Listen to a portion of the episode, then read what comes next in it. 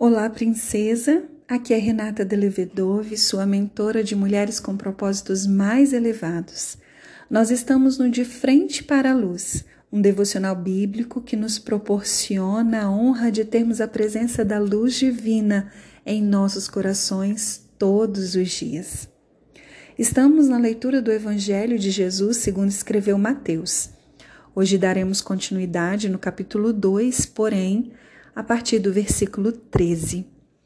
Então,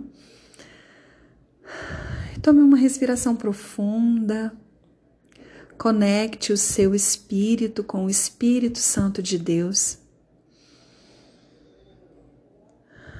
E convide o Espírito Santo para falar ao seu coração, ministrar no seu ser nesse momento, enquanto você ouve a palavra de Deus. Depois que os sábios partiram, um anjo do Senhor apareceu a José em sonho. Levante-se, disse o anjo.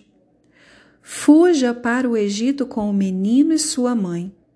Fique lá até eu lhe dizer que volte, pois Herodes vai procurar o menino a fim de matá-lo.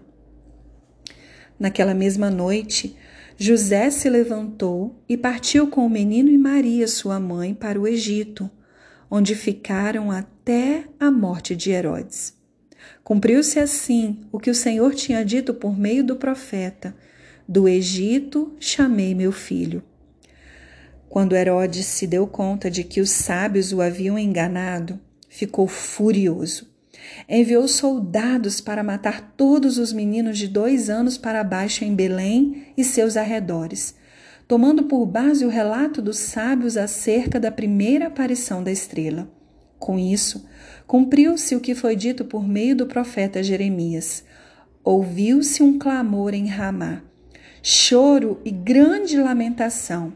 Raquel chora por seus filhos e se recusa a ser consolada pois eles já não existem. Quando Herodes morreu, um anjo do Senhor apareceu em sonho a José no Egito. Levante-se, disse o anjo, leve o menino e a mãe de volta para a terra de Israel, pois já morreram os que tentavam matar o menino. Então José se levantou e se preparou para voltar à terra de Israel com o menino e sua mãe. Soube, porém, que o novo governador da Judéia era Arquelau, filho de Herodes, e teve medo de ir para lá.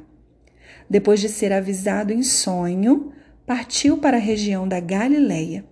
A família foi morar numa cidade chamada Nazaré, cumprindo-se desse modo o que os profetas haviam dito, que Jesus seria chamado Nazareno. O versículo que me chamou a atenção enquanto eu fazia a leitura das Escrituras é o versículo 13, o início dessa leitura. Quando aqui José, em sonho, recebeu a visita de um anjo que lhe disse: Levante-se. E a parte que me chamou a atenção foi quando o anjo disse: Fuja para o Egito com o menino e sua mãe. Fique lá até eu lhe dizer que volte.